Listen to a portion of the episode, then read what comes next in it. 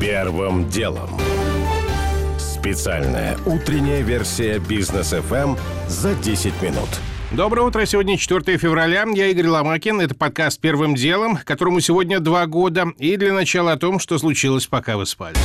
Власти США утверждают, что Россия якобы готовит предлог для вторжения на Украину. Для этого она хочет снять фальшивое видео с имитацией нападения украинских военных. Написали газеты «Нью-Йорк Таймс» и «Вашингтон-Пост», а потом повторили представитель американского Минобороны Джон Кирби и пресс-секретарь Госдепа Нед Прайс. На просьбу журналистов привести доказательства последний ответил «Конечно же, я не буду раскрывать, что именно находится в нашем распоряжении». Посольство России уже отреагировало на обвинение, указав, что весь мир помнит про подлог налоги США, в том числе про пробирку Пауэлла.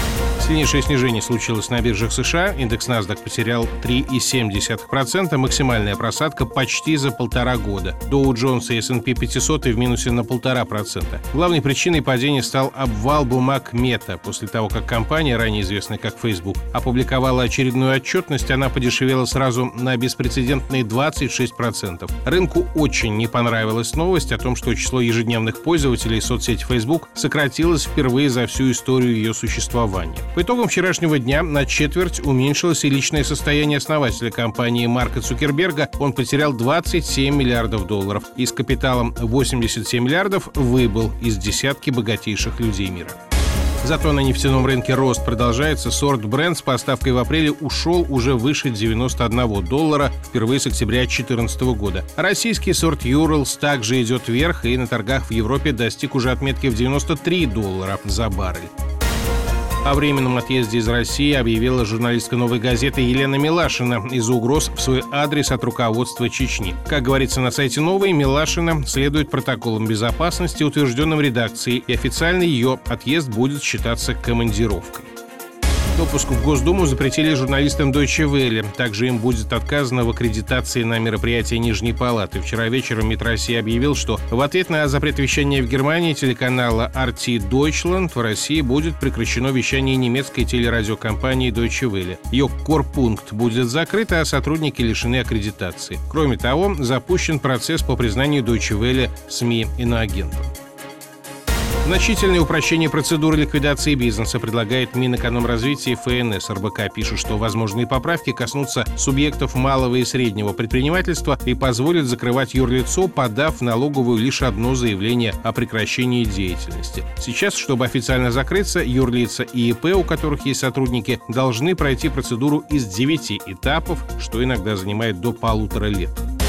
Карантин для людей, контактировавших с заболевшими COVID-19, стал бессмысленным при омикроне. Такое мнение высказала глава Роспотребнадзора Анна Попова на телеканале «Россия-1». По ее словам, ведомство будет работать над официальной отменой этих мер. Специальные действия по ограничению контактных просто теряют смысл, пояснила Попова. Ранее вчера Владимир Путин во время встречи с представителями деловой России высказал мнение, что ограничения для контактных людей из-за особенностей омикрона можно отменять в ближайшее время. Первым делом. К основным темам сегодня в Пекине официально стартуют зимние Олимпийские игры. Россия направила в Китай 213 атлетов. Они будут бороться за медали во всех 15 видах спорта. И, согласно прогнозу компании Grace Note, в этот раз наши заберут около 30 медалей, причем каждая третья может стать золотой. Звучит обнадеживающе, если вспомнить, что 4 года назад у нас было только две награды высшей пробы. Их получили Алина Загитова и хоккеисты. Теперь же среди россиян есть чемпионы мира даже в сноуборде и фристайле.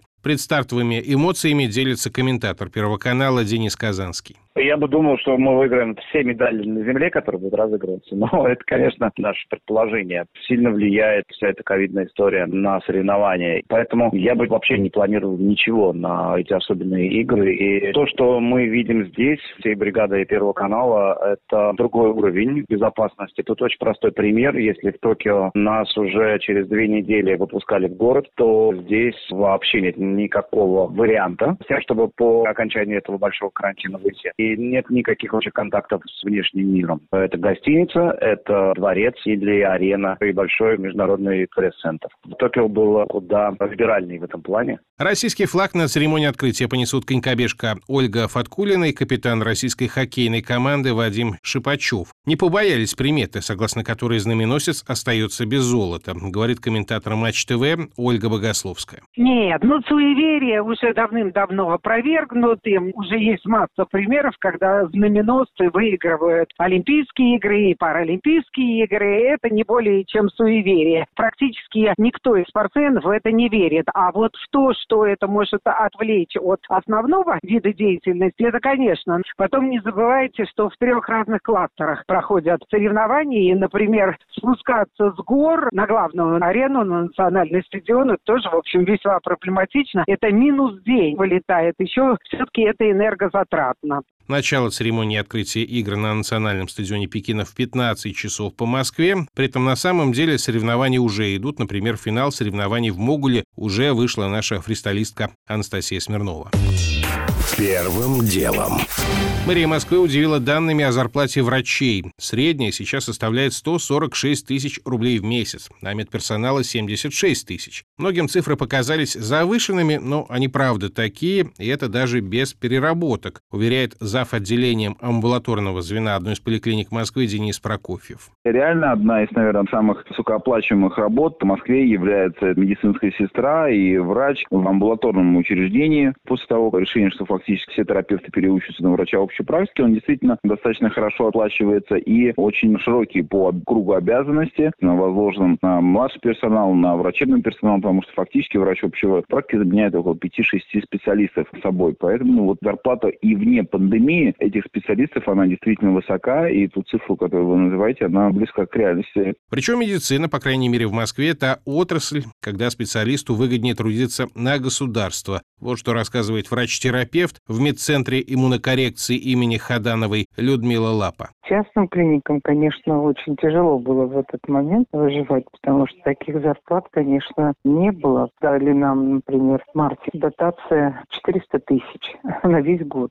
Ну, что такое 400 тысяч? Зарплату пришлось повышать за счет того, что цены на услуги поднимаются. И я это вижу. У нас цены на услуги практически тоже в два раза повысились, иначе мы просто не вписываемся в эту ценовую зарплатную политику, которую нам предлагает Минздрав. Впрочем, любые московские цифры по зарплатам кажутся высокими, если держать в голове конфликт, который разгорелся сейчас в Московской области, в Коломенском перинатальном центре. Там медсестры начали голодовку, жалуясь на невыносимые условия труда и на низкую зарплату, которая сейчас немногим более 30 тысяч рублей, хотя раньше было около 40.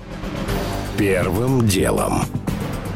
Рамзан Кадыров уже который день в заголовках новостей, в том числе на фоне резкого конфликта руководства Чечни с семьей бывшего судьи Верховного суда республики Сайди Янгулбаева, а также журналистами и правозащитниками, которые стали за эту семью заступаться. В ночь на четверг внезапно стало известно о встрече Кадырова с Путиным. Как потом сказали в Кремле, обсудили в том числе деятельность правоохранительных органов. Как замечает Георгий Бофт, особое де-факто правовое положение Чечни внутри России ни для кого особым секретом не является, как и предоставленное властям республики право держать ситуацию под контролем теми методами, которые оно считает наиболее эффективными. Если надо, то и в заложники могут взять и дом снести. Зато Рамзан Кадыров взял на себя ответственность за то, чтобы исламистский терроризм и джихадизм не расползались по России, да и в самой Чечне. Он пока контролирует ситуацию с железной хваткой. Назвать это демократией никак нельзя, но назвать это хаосом можно в еще меньшей степени. Это доведенная до абсолюта авторитарная форма правления в одном отдельно взятом и весьма проблемном ранее регионе. А еще можно заметить, что очередное наведение конституционного порядка в его его идеальной модели может иметь свои неизбежные сопутствующие издержки, на которые, вероятно, страна и ее руководство сейчас не готовы. И можно, конечно, сколь угодно долго сокрушаться, что правоприменительная практика, да и зачастую сами формальные законы и правила в Южной Республике сильно отличаются от практики законов где-нибудь в Архангельской области, Татарстане или на Нижегородчине. Но только надо при этом отдавать себе отчет в том, что, во-первых, такова плата, наряду с щедрыми федеральными субсидиями, в не менее чем 300 миллиардов миллиардов рублей в год за то, что по всей остальной России не взрывают сегодня дома, автобусы и метро. А во-вторых, именно к такому негласному контракту по части федеративных отношений Чечня пришла через две войны, тогда как ни один другой российский регион опыта борьбы против федерального центра с оружием в руках не имеет. А то можно было бы сравнивать. Георгий Бовт.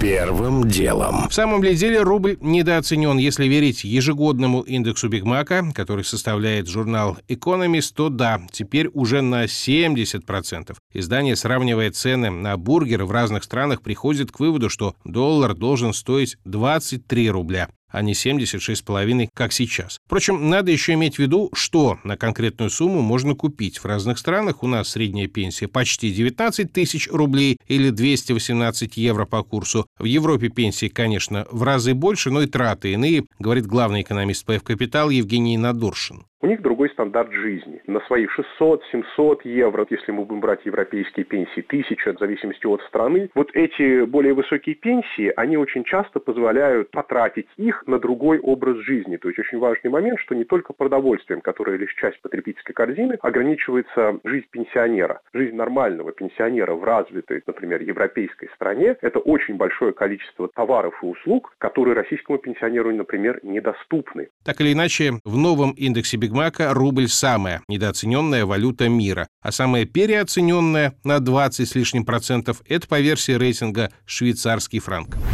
Первым делом. Уже не успеваю рассказать подробно о том, что россияне, получившие бустерную вакцину в Европе, смогут получить ковид-сертификат ЕС. Это официальная позиция Брюсселя. О том, как Москва оказалась на первом месте в рейтинге мегаполисов планеты, составленном ООН по инфраструктуре и по качеству жизни. И о том, как руководители ведущих российских театров поддержали главу Союза театральных деятелей России Александра Калягина. Тот ранее выступил с резкой критикой проекта Минкульта об основах госполитики по сохранению традиционных духовно-нравственных ценностей. У меня пока все. Это был Игорь Ломакин и подкаст «Первым делом». Кому мало, переходите в бродкаст. Мы вернемся в понедельник. Первым делом. Специальная утренняя версия бизнес FM за 10 минут.